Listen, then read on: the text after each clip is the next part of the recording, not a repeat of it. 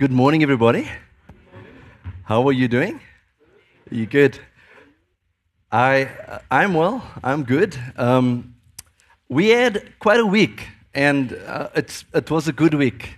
It really was. Um, and I wanted to, this morning, before we get into the word, just to share a little bit about um, some of the things that came out of the prayer and fast week, and I thought it was quite significant uh, this week. But let, let me start with this as we get the sound. Um, it's not fasting that causes God to speak. All right, so there's no condemnation for those that are in Christ Jesus. In fact, you've been set free. So we don't like, you know, um, did you fast this week? And what kind of fast did you do? You know, um, no, God is speaking all the time. In fact, fasting is more about us than it is about moving God or trying to get God to do something for us. You don't need to do anything to get God to do something for you. He's already done it. In fact, Jesus said it, it is finished. But what happens with fasting is that we become quiet before the Lord. And, and that's what I enjoyed this week um, being able to just focus on Jesus. And, and not, not like we had prayer meetings in the morning, and it was really good, and I'm going to share some of the things that came out of that. But it wasn't even about um, coming to church morning, evening, you know. It was really like throughout the day, exercising a discipline of focus on Jesus. I sat, and um, when I was sitting in the studio, and I focused on Jesus. When I was driving to um, the hospital this week to visit one of our members, focus on Jesus. Walk into the hospital, Jesus, where are you? You know, that doesn't need to happen once a year for a week of fast.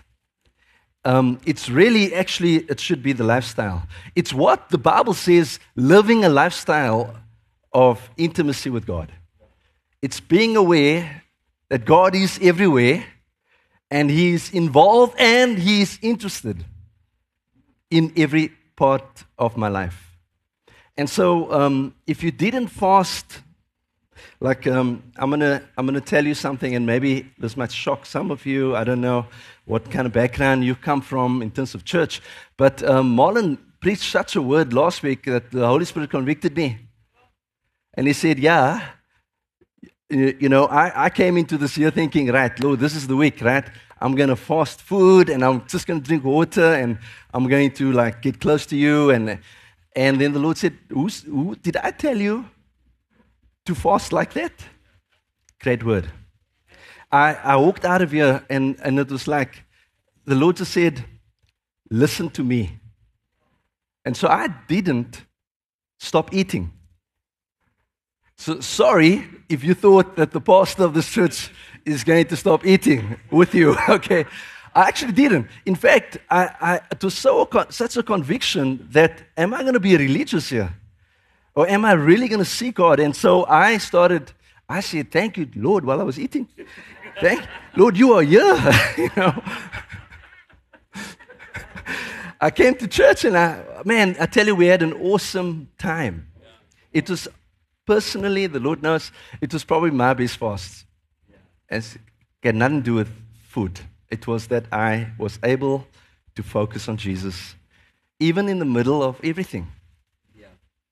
Things didn't change. I didn't go home and then, you know, so, like I know some, I know some, some of my friends, uh, when we were fasting back in the day, we were young in ministry, you know, and then we, we would do a lot of praying in the morning. Like, man, one of my, my and, and I appreciated it. I think the Lord kind of leads you through discipline, strong discipline, so that you actually become solid in your foundation, eh?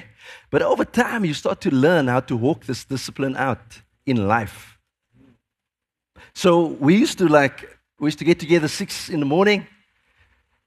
You know, these are all campus friends, right? So we get together and, man, we pray fervently.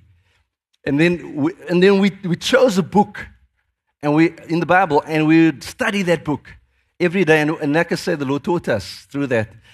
But we were so passionate, eh? Sometimes I think the Lord is just laughing at us. like, look at these folks. And then, and, then, and then we go home and we sleep because we knew the night we're going to be back there and we're going to do it again, you know? Um, this time around, um, I'm a little bit older now, you know? and I've been walking with Jesus for a little bit longer. This time around, it wasn't like that. It was daily life. And then focusing on His presence in everything that I did. Man, I tell you, I think that's the kind of fasting you read it last week that the Lord is seeking for. That we are able, in our business, in our daily lives, we are able to actually focus on Him, make Him the center of our attention and our affection. And um, that yeah, you know, what does that mean? It means that there are many things in this world that will pull you, but you got to resist them all and say that I'm not going to pour out my affection on things, materialism, success. You know, we, we define success quite strangely as a society. We look at how the person is dressed, how the, what kind of car they drive, where do they live, you know, the status in life. But God does not look at the outward. The Bible says He looks at the heart. And so, being able to just silence every voice out there, whether it's positive or negative, eh? Because even the positive words can lead us down a path. We take it, but don't define your identity on it with it.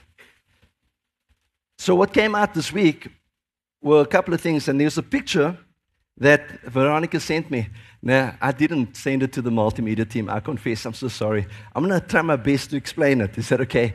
One of the mornings, we were reading Psalm 136. You know that song that says, Give thanks to the Lord, our God and King is. Thank you, Margaret.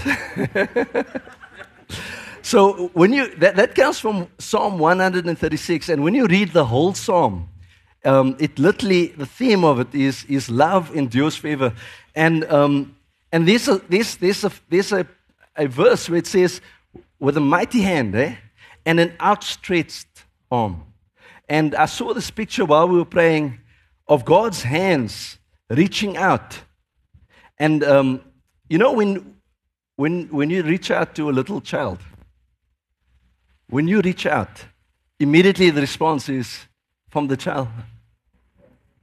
Hey, Jason's little uh, Zoe, uh, well, it's more Riley. Whenever I walk in here and, and I do this, Riley's like, take me, come on.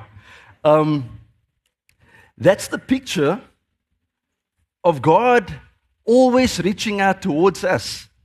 He never withdraws. It is man, it is you and I that would actually step back, or maybe we don't reach out back, or sometimes we just turn away.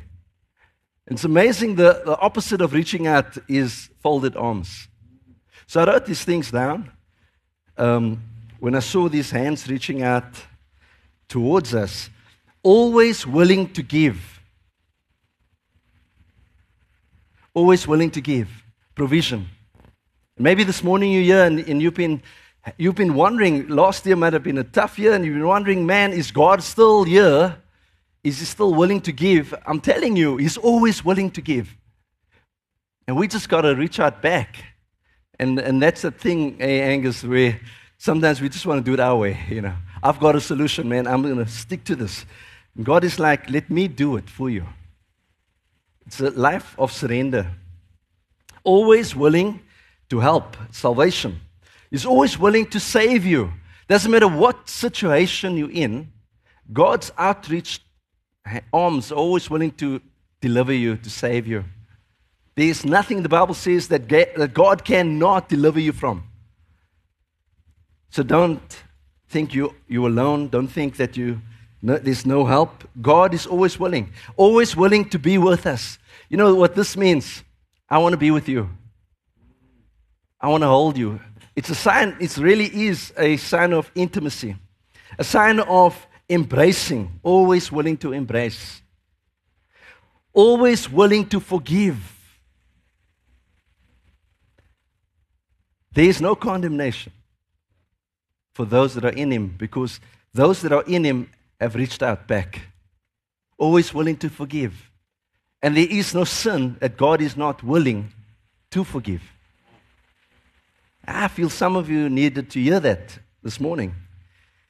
And so God knows your heart. I wrote this. He knows your heart. So the, there was another thing I saw when the hands were reached out. I actually saw the hands of Jesus, you know, the scars where the nails were. And, and it was like the cross represents the outstretched arms of God to everyone. Nobody is excluded. So I went to the Lord and I said, um, What do you want me to speak about after this week? And so this message, I don't know if it's a preach, eh? I think this is more about who we are as the Father's house. And I'm going to make a bold disclaimer this morning. That if you here and you've been here for a while and you're still wondering, who are these people? So look around. I was here about eight years ago when I walked in, it was very different. Yeah. There were different faces. And God somehow, Pete, God somehow started moving in a direction with this church into a prophetic direction that I heard when I first walked into this church was going to, this was going to become.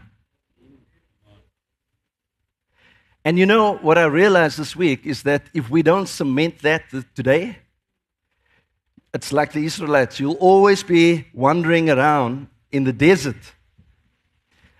You know what they finally did? They said, Moses, why don't we go back to Egypt? Not that the past of father's house was Egypt. I don't believe it. But it's looking back. What happened to Lot's wife when she kept looking back? And I said, Lord, I don't want to turn into a pillar of salt. Because you know what a pillar of salt is? It is immobilization, where you can't move. Because if you keep looking back, you not, you're going to miss what God is doing in the present and what God is wanting to do in the future. And so I sat this week and we were praying, and, and there was one, and we're going to do that later eh?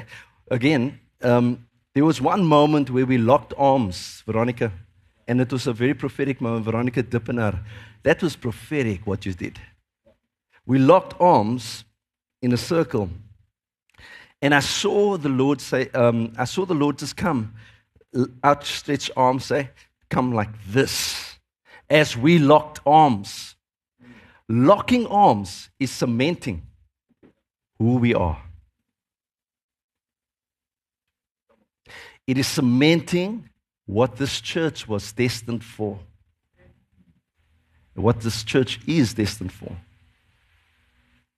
And I tell you, there will be challenges when we face, when we make a decision to do the things that God has called us to do. The enemy is not going to sit back and say, to become, just become what God has made you. He's going to challenge that. He'll come up against it. He'll come up in our hearts, in our minds, and he'll say, But are you sure this church is on the right track? Some of the things that the Lord said, I've still got record of it. Um, thank you, Jose. You, you know, you steward the Word of God, the, prophetic Word of God. And um, I still got those records. And some of the things I'm seeing is happening. And I tell you, I, there, there were no strategies here. I know. I mean, you know, normally, you know, in the church, people would there's, there's some very clever people, you know, that put strategies down. And, you know, you'll strategize it and how do we become that? But I tell you, somehow the Lord orchestrated this thing for us to walk into the prophetic destiny of this church. And so I'm going to call it out today, and then we're going to lock it. We're going to seal it.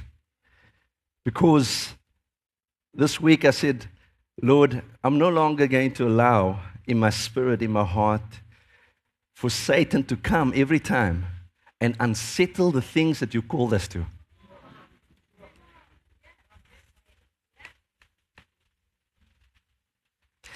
Um, so I wrestled, I did, and they with me. Um, but I felt the freedom of the Lord and, and the favor of God. So, so I, I really titled this The House of the Lord. What is the house of the Lord? Now, we, I know we are the house of the Lord. You are the temple. He dwells in you. But there is something about the church that comes together as a community that becomes a house of the Lord. Ephesians says every brick built upon each other, with the cornerstone being Jesus. And so there is, there is a significance about a church, a community of believers that stand together in faith, that we are building the kingdom of God as a house on a hill. Eh? Which means it's not a house that hides. It's not a house that is like, you know, secret. Um, oh, we just got our kumbaya. This is like our little thing, eh? As long as we're all together, like Peter said to Jesus, hey, put the tent up. When, he, when they all saw Elijah, and hey, why, why don't we t- just camp here? Forget about the mission, man. Forget about Jesus, forget about going to the cross. you know, not that they knew, but it was basically like saying, we camp here. A church is never meant to camp around the goodness of God. In fact, you are meant to radiate the goodness of God into all of life, into society, on the field. It's good to see you, man. Aaron, in journalism, wherever you are. Hey, in the business world, Paulo, man, whoever you talk to, whatever you do in life, you are to radiate His presence and His goodness. And that is what the church is called to. And so I, I believe the Lord has, has called us and has moved us into not just a community that loves one another, but a community that is willing to love the world out there. And for us to do that, we've got to know who we are, we've got to know who God is, and you've got to settle with the fact that God can use you. Not just full time, you know, people, not, not just staff, you know. And so I'm going to start here. Let me actually just get to these notes. You'll notice in this church we don't do preaching on tithing. Whew. You know, I said, Lord, do you want me to go there? And he said, Go there. Okay. You see, the, the, the Lord speaks about generosity through Paul in the book, in, in fact, in a couple of books in the epistles, you know, the letters of Paul. He, he highlights generosity, a spirit of giving. In fact, let me go back to 1 Samuel 15, verse 22. It says, But Samuel replied, Does the Lord delight in burnt offerings, sacrifices, as much as in obeying the Lord? That's a, such a significant verse. And it goes on and says, To obey is better than sacrifice. That was the lesson for me this week about fasting. See, because obedience requires you to hear the Lord. Ritual says, they told me to do this, and when I do this, it's like the Lord is a lotto. My God is not a lotto machine. if I do this, then God is going to do that. So, in other words, his hands are not outstretched, his arms are not stretched out. In other words, um, on, only when I do certain things, then he'll stretch his arms. So here's the thing about tithing it's about obedience. Here's the thing about giving it's about obedience. Yeah. So, what did the Lord say? The Lord says to I that we got to exercise and in our family um, how to manage our money in five different, we call it the five jars. Now, I'm telling you this because I want to show you we don't preach this on you. Because did God say it to you? So, what we, we've now started exercising and we really want to work hard at this is um, a percentage to, to the Lord, And I tell you, some people, the Lord say, give 20%, not 10.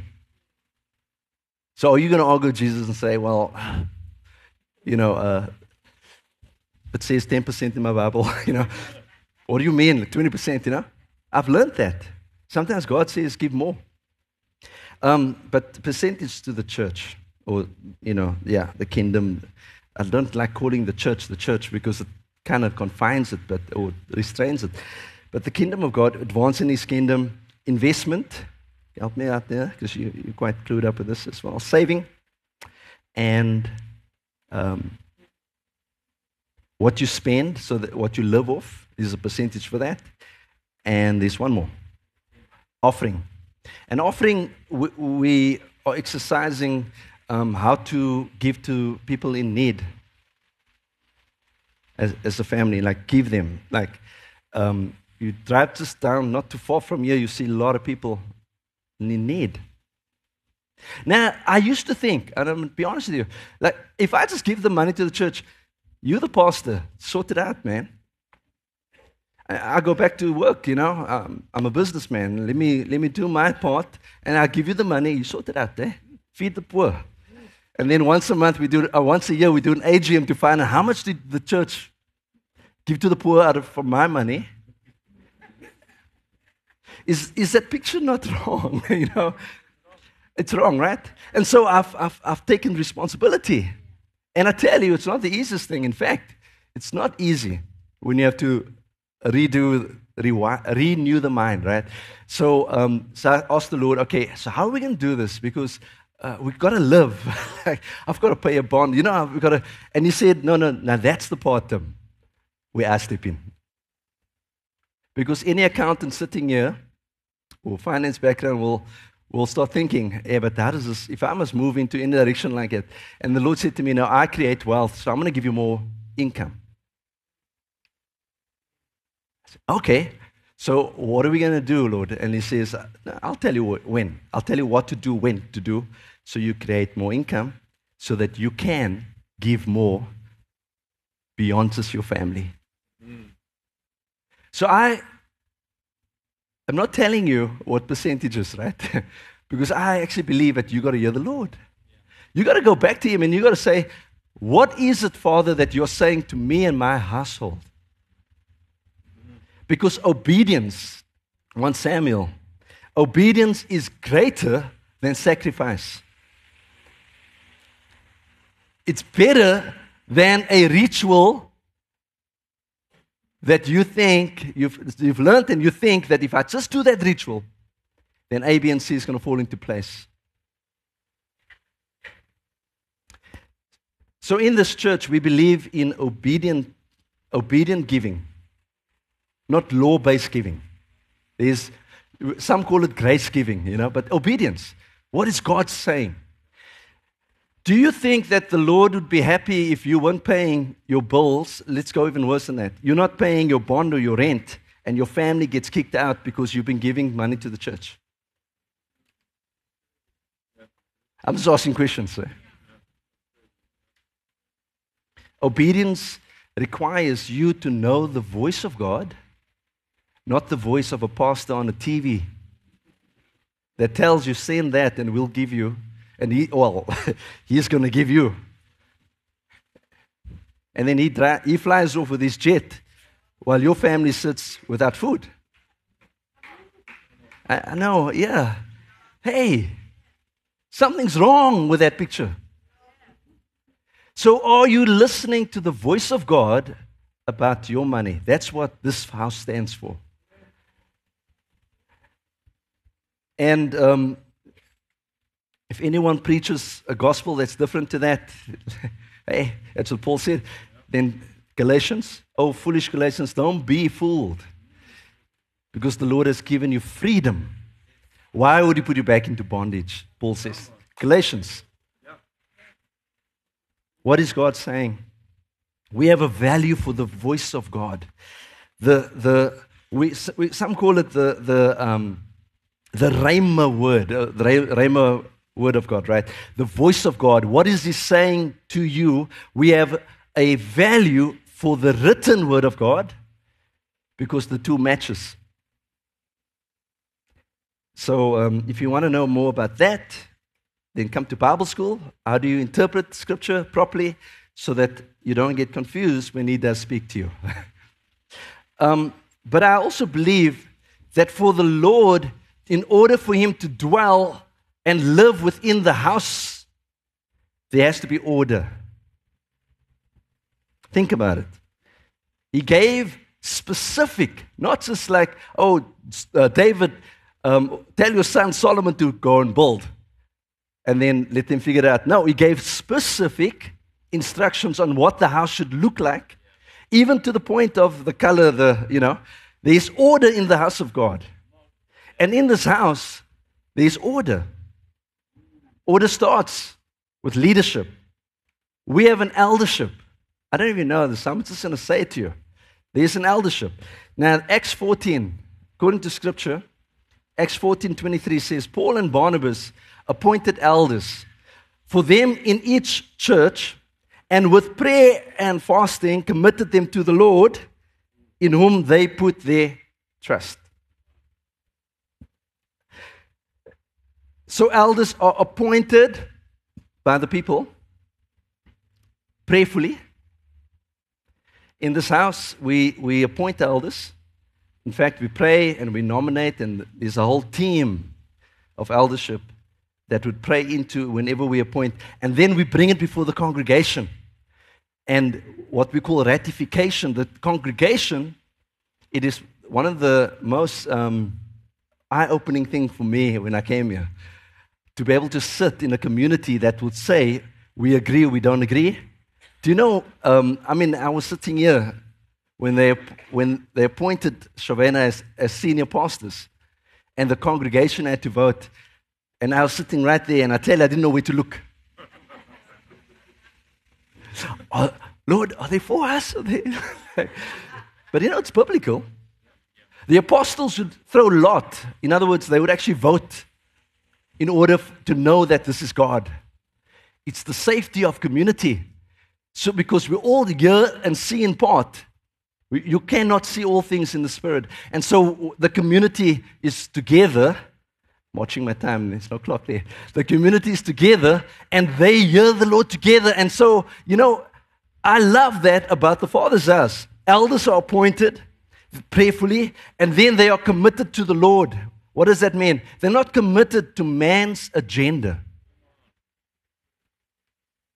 Because if I went, is more than in this church. Okay, today maybe we're looking at about 200 and something, but there's, there's over 300 members in this church. If I went to every member and asked them, hey, what color do you like? what color do you like? What color? I, I'm telling you, we're never going to ever paint anything in this church, right? so you commit your leaders to the Lord. How do you do that? You submit not unto them, you submit unto the Lord. And sub- by submitting unto the Lord, you are saying, We trust. That's the last thing that, that, that um, Acts 14 says, in whom they put their trust. We trust the Lord to operate through you. And so we give you, and you know what? Here's the beauty it has to come with accountability. It has to. So, what the apostles did, they held each other accountable. And to the point where Paul, Apostle Paul, and Apostle Peter, right? Peter, they had a huge disagreement.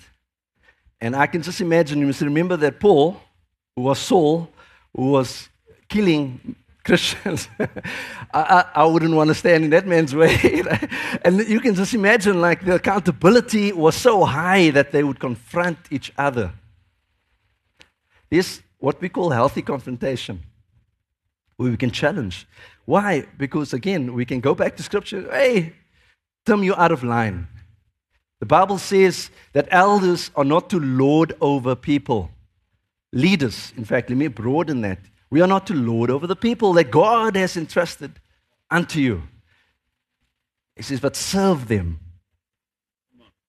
So Jesus became a servant, washing feet and, you know. So there's accountability within a community. And, and I, I, want to, I want to share the, my heart with you this morning. You, I am accountable to an eldership team, and I'm accountable to you. That's the standard that God has placed for leaders. So, what I do on social media, I can't just be reckless. I can't just be reactive. You know, uh, I'm not happy with you. Let me just. Sorry, Greg. You know, Greg is bah, bah, bah, everybody. Yeah? Because you know what the Bible says is that leaders will stand before the Lord and they will give an account for the way that they conducted their life. And then Paul says, Live your life worthy of the call. So, leaders, and I'm talking to all leaders, that's the standard. And then, you know what? If you, if, if you can't handle that standard, then you got to actually step down. You got to, I'm out of here. Because I cannot live a life that is not open. What you see off the stage is what you must see on the stage. And if I lie, then my wife will call me out there. She does. But I get it wrong, love. It's not lying. It's when I, I get the timing wrong and the No, I tell you, I love my wife, and she is just justice is all over her. That's a gift. She'll say it, Tim, that you're exaggerating, you know. And then, um, and then we go and we make up at home. so, so elders are called to make decisions under the lordship of Christ. They are called to be watch guards of the doctrine, according to Titus. And I think Timothy also mentions the requirements and the function of elders. And so, elders have a responsibility before the people to watch over them. And again, and, and Paul goes further and says, Don't watch like you're lording over them, right? So, in this church, we believe in adult to adult. What does that mean? It means that I am not going to tell you who you must marry. Yeah. Seriously, if you're going to come kan ek Afrikaans praat? And then translate for girlie them quickly. Honestly, if you're going to come to me and ask, um, is the Lord saying I can marry this lady? Man, I, I almost all this fivefold ministry right there. I don't know. No, uh, we don't believe. Again, you're not lording over people. But I tell you one thing. I've got friends I can do that with. When there's friendship, community, when it's, you have openness to say, hey, what do you think about this? Think about it, right? But I can't understand how a leader, spiritual leader, can position themselves outside of relationship to then tell you what you must do in your life. Jesus is your Lord. yeah. Hey, so adult to adult means that I respect that in you is the presence of God and that you can hear the Lord. And so I will listen. And if you ask for advice, I mean, our counselors do this all the time. If you ask for advice, we, will say, well, you know, consider this and that. Good counselors, coaches would ask questions Have you thought of? And the answer lies within the person. That's a level of maturity. Can I say that? My children grow up in the beginning, meaning, they come and they want to know everything and they're inquisitive. And they, but I tell you, I know we're heading there, but the day that they leave, Chantel is next door, they're going to make decisions. Maturing in the Lord is the ability to hear the voice of God, not the voice of your leader. And it doesn't mean that we don't have honor and respect because that's actually honor and respect. So, eldership sets an example. They bring correction, teach, and they exhort, according to Scripture, and they shepherd the flock. And I wanted to share this with our community today because we're in the lounge now. Our elders, our leaders, we have looked at the growth of this church, and you can see the church is growing. And people are coming from various places. And we realize that as shepherds, we need to get down to the ground. And so we have taken the map so bear with us because actually, I think this was the Lord kind of led this way because we looked at where everybody's living.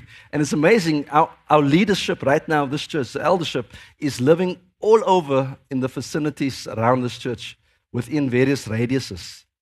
And we realized when we looked at our, da- our, our database of the members where they live, that there are clusters around the, where the elders are living.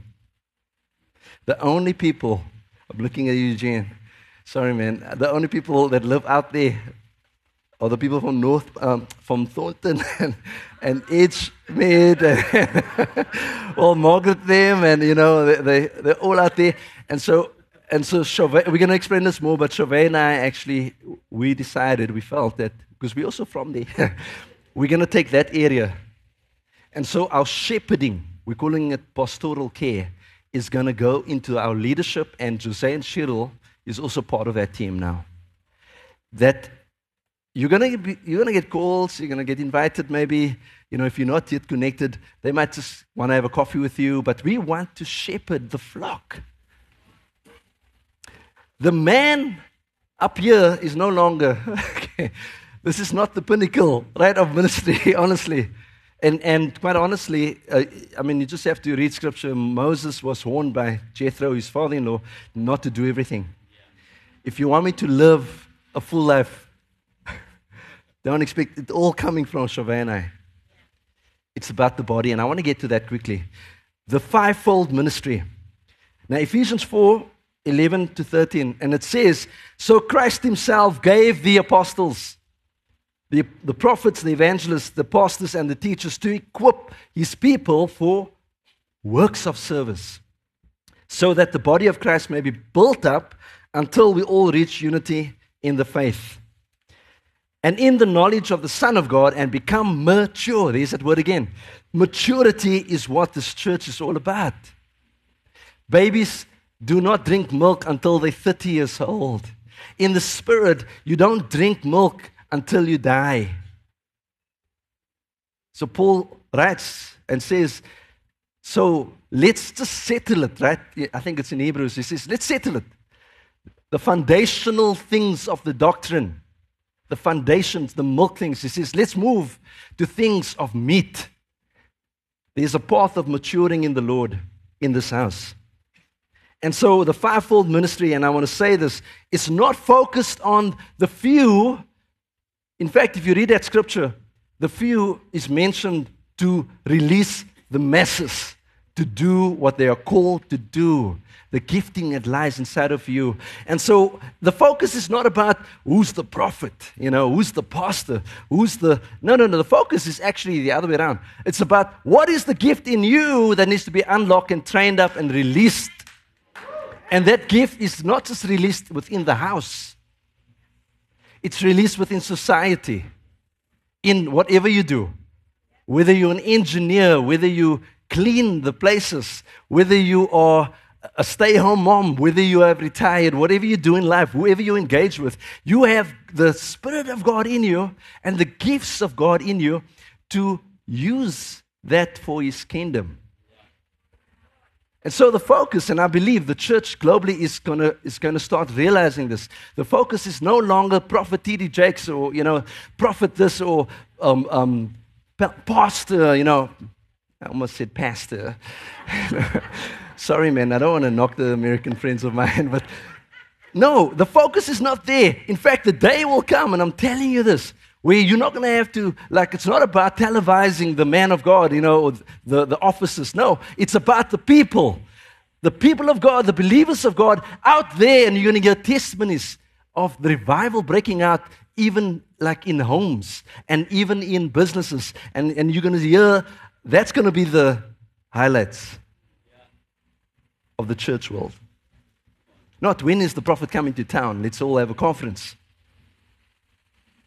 And we camp around that little fire, you know, until when he leaves, the flame goes out. We got to get prophet back. The flame is gone. How prophet charge to come again? Finance team, can you please have a meeting? I need about 80 grand to get prophet back. The flame is gone. Listen, I'm not knocking. Let me just say this. Some of you are going to go to nations and you're going to unlock that, but it's not about your gifting. It's about you unlocking it in others so that they can go and do the work that God has called them to do. And so the, the pinnacles are come, or the, the, the, um, the structure that the church has built over the years is going to be torn down. And Father's house, that's who we are. That's why people walk in here and I hear all the time, like, we don't really know what is this, you know. Who's the pastor? Why is the first lady sitting behind the camera on a Sunday?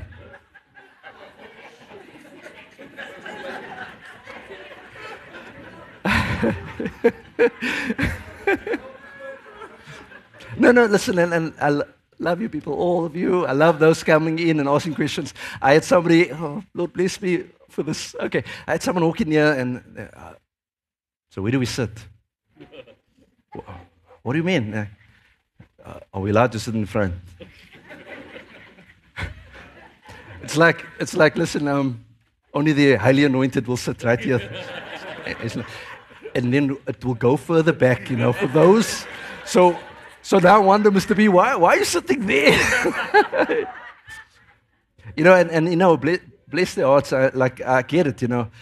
I come from that, you know. Um, and so I said, man, yeah, you can sit anywhere.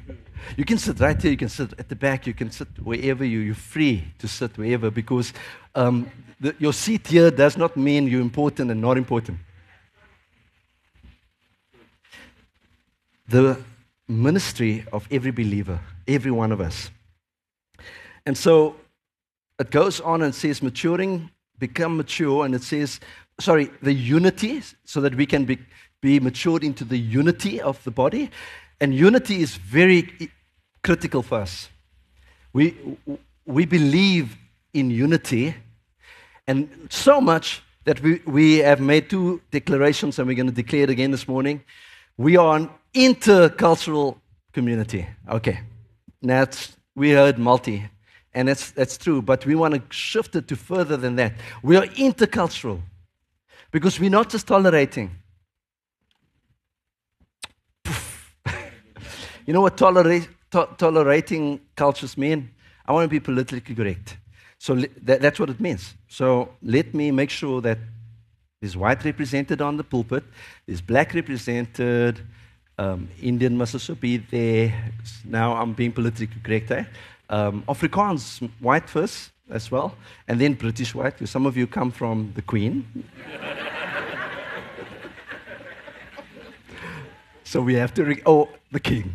Sorry, yeah, it's the King now. okay. Um, no. Therefore, there is no um, separation. Is if, uh, what, what does the Bible say? There is no male or female. There is no Jew or Gentile. Okay, let's South Africanize it. Therefore, there is no white Afrikaner and English Afrikaner and um, because let me say this, colored people, we also, you know, there's no straight haired colored.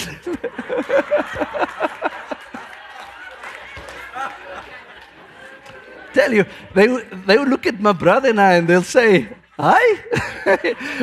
but your ear straight. Hi. you guys met Lawrence, eh? And it's weird, eh? Hey, what is wrong with us? Eh? We so easily separate, and God is like, I've broken all separation. That is the church.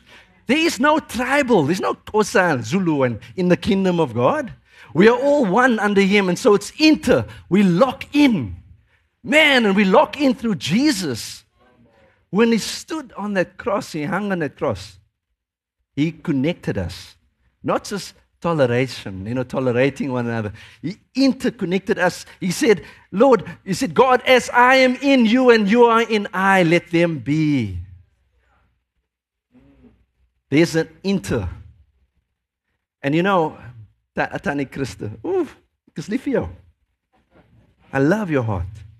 It's so inter that you cannot explain the love because we didn't, we didn't fabricate this. We're not trying to be politically correct. Male and female, let me say, we are okay with women preaching in this church. But not because we want to look politically correct. The Lord has put on you the gift. Do you understand why the gift needs to come? Hey, Roseanne. Right? We call that gift out. And then we release the gift. And so, what is the path for growth? So, bear with me. And I'm going to ask um, the team there um, before we put it up, just put up Acts 9, verse 19 to 30. There is a path for maturing in the Lord, there's a path for growth, there's a path for leadership in this church. You can't just walk in here, and I know, listen, the Lord has called you. You might have come from another church. You've got a gifting. It's great. But remember this, and I'm going to show you quickly. The path of, of maturing is also within the community. And so you have to walk a path. I walked the path. I sat for a long time. I said to Sam, You know, I can preach. He says, Yeah, I heard you. if you know Sam, eh? Yeah. yeah. Show me the puppies. you might have heard that one. Eh? I heard you. He says, But rest. Chill. And it was well, eh? I walked into, before Sam, I walked into Jose's office. Um, I want to be a member. I come with credentials. I've led. Eh? I just made it. Uh, no, Jose just said, just be. There's a path of becoming. And so even Saul, Saul, verse 19, I'm quickly going to go through this. Saul spent several days. Saul has an amazing experience, a transformation experience from killing Christians to seeing Jesus. And then he comes um, and he has to walk now a path of maturity. And Saul spent several days with the disciples in Damascus. At once, he began to preach in the synagogues that Jesus is the Son of God. All of those who heard him were astonished and asked, Isn't he the man who raised havoc in Jerusalem among those who call on, his, on, on this name? Hasn't he come here to take them as prisoners to the chief priests? That was his mission. But Jesus had a different mission. Verse 22 Yet Saul grew more and more powerful and baffled the Jews living in Damascus by proving that Jesus is the Messiah. After many days had gone by, there was a conspiracy among the Jews to kill him. But Saul learned of these plans. Day and night they kept, him, they kept close watch on the city gates in order to kill him. But his followers took him by night and lowered him in a basket through an opening in the wall. Now listen, where does he go? When he came to Jerusalem. So you must remember now, he was with disciples in Damascus, but the apostles, are, you know, eh, the fivefold ministry, you know, they are sitting in Jerusalem. And so Paul has to go to Jerusalem. He tried to join the disciples. He's, this is a guy who was preaching in the synagogues now in Damascus, and he was growing in the authority, power. Comes to Jerusalem. He tried to join the disciples, but they were afraid of him. Not believing that he was really really was a disciple. But Barnabas took him. Now listen, Barnabas is the guy that helped Saul in Damascus. Barnabas took him and brought him to the apostles, and he told them how Saul on his journey had seen the Lord and that the Lord had spoken to him, and how in Damascus he had preached the fearless, fearlessly in the name of Jesus. So Saul stayed with them and moved about freely in Jerusalem. Let me say this there's a principle right there of a path of growing maturing. You come into an, a community that doesn't know you. In fact, they might have a reputation. They might have heard of a reputation of you. Oh, we heard about this guy. Wasn't that that kid that was leading worship there at East People? Look at that church? Some of you might have said that. I don't know. What happened to that guy? You know, so, what, what, what had to happen is that Saul needed to come into community, and Saul needed to have someone that can stand, that knows him, that can say, I know this guy. Yeah. I know what God has done. I know what, what the Lord is doing through him. And then through that, the apostles were able to say, Now walk freely. So I'm going to ask the team quickly to put up something. In this church, leadership path. I'm going to start with leadership path. The leadership path, now, some of you might be guests, so bear with us, right? Is you come, you're a guest. You know, and, and, and it's that moment where you have to ask the Lord, you know, is this the community for me? Is this the place where I should be? And that may take a while. It may take a few weeks. It may take months. For some, it can even take a year, even, maybe even more. But a guest has to become part of the community. Now, I don't like the word membership because it makes it sound like we're a social club, but we're not because members pay members' fees. Is that tithe? no. No, no. You are not a member. You're part of the community. So I, I know it means the same thing, but I just want to demystify this whole membership social club thing. So, so what is a part, part of the community in the book of Acts? They spoke about the koinonia. Koinonia is, is a deep devotion one to each other. In other words, I'm committed to you, man, even if you're not here. I'm committed to pray for you. I'm committed to walk with you. I'm committed to um, even hold you accountable to say, hey, man, I see things, what's happening. But for that to happen, there has to be a devotion to one another. Yeah. And so, from membership or being in koinonia, it has to translate into connect groups. In other words, now we got many connect groups. It's not about and let me break this thing as well. Like, oh, you gotta be, you gotta be, you gotta be accountable to somebody in a connect group, you know. So you gotta go every week, and uh, uh, if you don't go, you can't. No, listen. It's about community. What is community? It's natural. It's not forced. I don't, I don't just go and spend time with people just because, oh, I'm the pastor of the church, and I, I you know, Tim's got to check. Here we go. Otherwise, we're going to tell the elders, and he's in. The, no. No, I do it because I have love for people. Yeah. Now, I know, like I said earlier, I can't meet with all of you. I've got children, I've got a wife, I have responsibilities before the Lord. But we can look after each other. And that is what Connect is all about. It's a, it can be a women's group on a Wednesday morning with Veronica. It can be three guys meeting regularly on a Monday night. It doesn't have to be, oh, it has to be this, this, and that. It can, it's community. That's what we're after. And from there, why do I say Bible school? Because as a leader, you got to get trained, and not just trained um, theologically, but trained in terms of the house. I walk, in, I walk into your house. You have certain things in your house that is different to my house. I can't just go to your fridge. Maybe you're cool with that. Take out something, eat, and hey, it, it's the same in this house.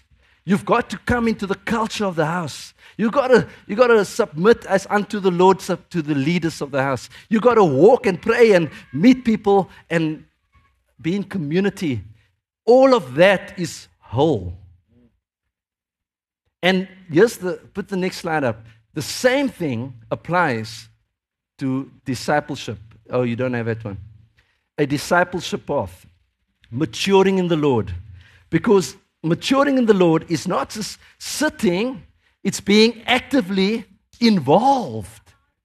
And not just in the house, like I said, outside in the kingdom. You've got to be involved. You've got to be actively involved, whether you're on that sports field, sorry, man, whether you're in the business, wherever you're actively involved. But some are going to be involved inside. You've got a gift of worship, you've got a gift of music. This is the place. Man, you love Jesus, you bless the church, the people. That is what the house of the Lord looks like. So, David, I think I might have to uh, make this a part two. but this house is a house of worship.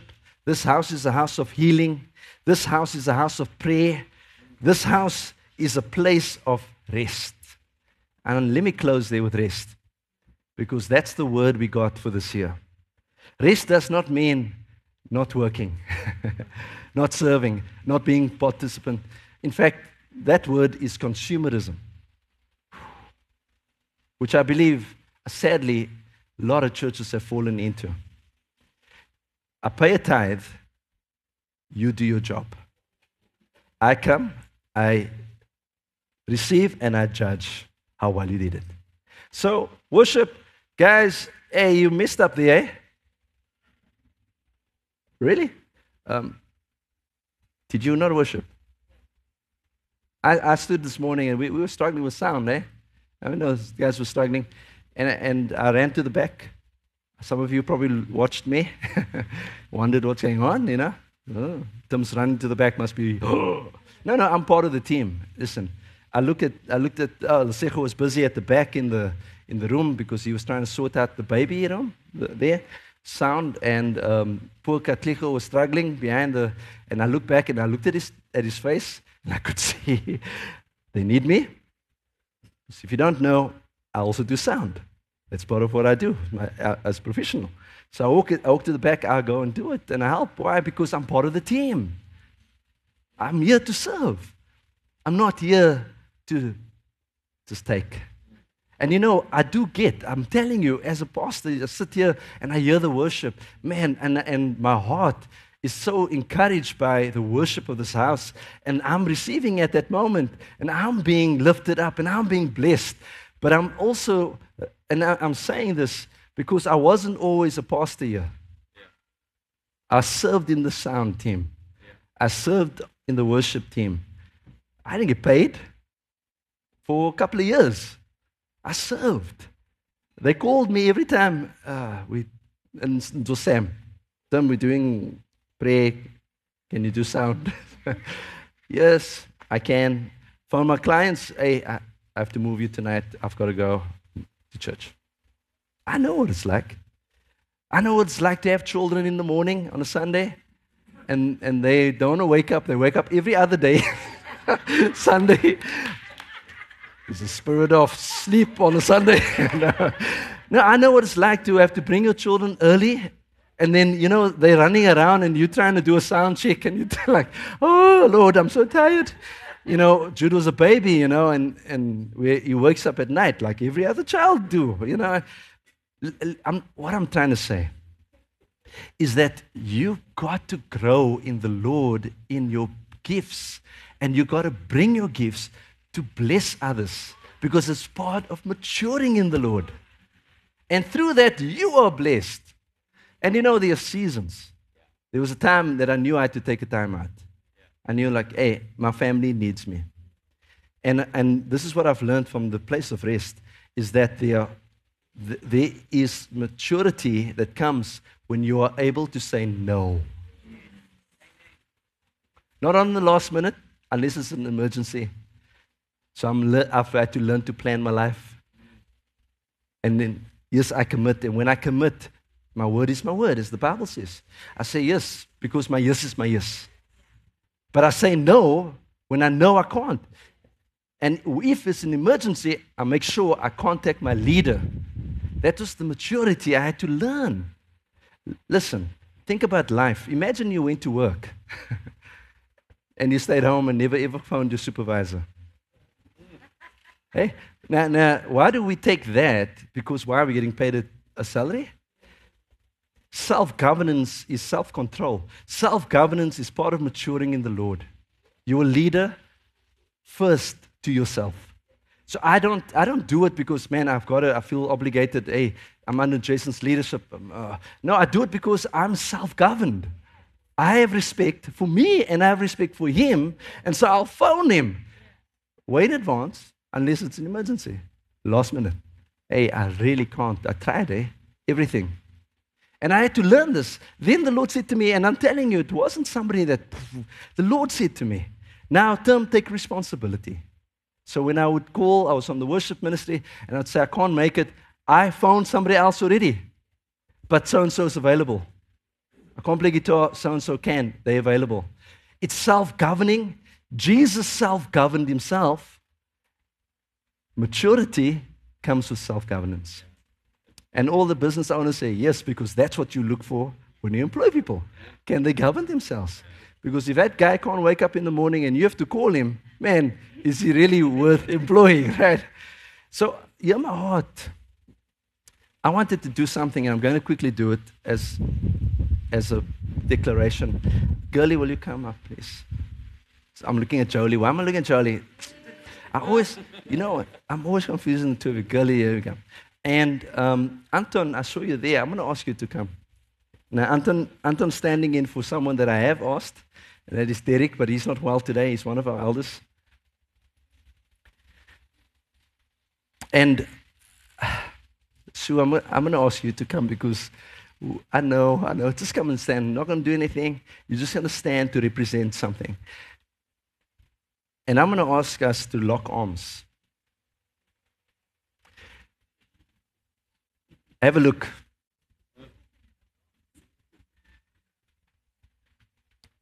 You know, in this country, and I'm, i know uh, it goes deeper than this, but in this country, we see white, we see black, we see colored, and we see Indian. And those are kind of the primary, and then from there it breaks into. into. This church is an intercultural church. And I'm going to pray this morning as we stand locked that the Lord will lock our hearts, that we will look past our differences and our upbringings, eh? and we will look to Jesus who brings us all together, that we cement that this morning. So, Father, and I ask you to pray with me, but Father, we come before you as the Father's house, Lord, in Vredenburg.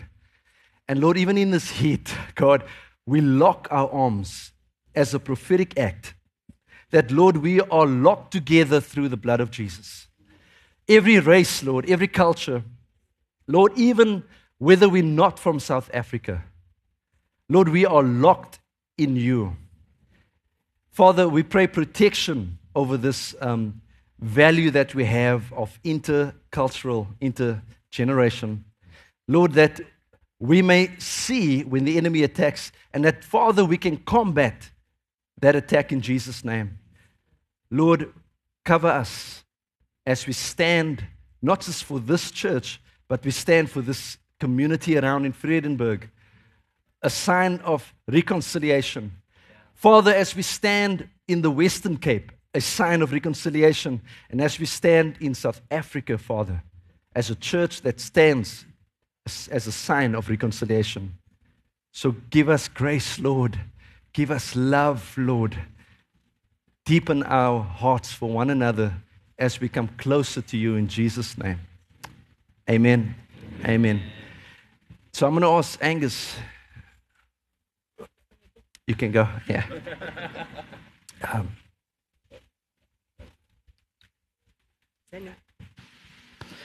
I, I asked him if I could share something, and I didn't know if it was going to happen before or after he yeah, spoke. I didn't know. And God showed me in worship this morning a very clear picture for this church. It was a train. Okay, wait, let's go back. I, I knew it was for the church when, when Tim said, he's gotten the question, are we on the right track? Yeah. This was not a normal train. I immediately got the sense that it was an express freight train. I said, Holy Spirit, what, what, what, what's going on here? We are, I'm saying emphatically, I'm saying it to you and I'm saying it over the church. The Holy Spirit said to me, Yes, this church is on the right track, but we will not stop at all the stops that we've stopped before.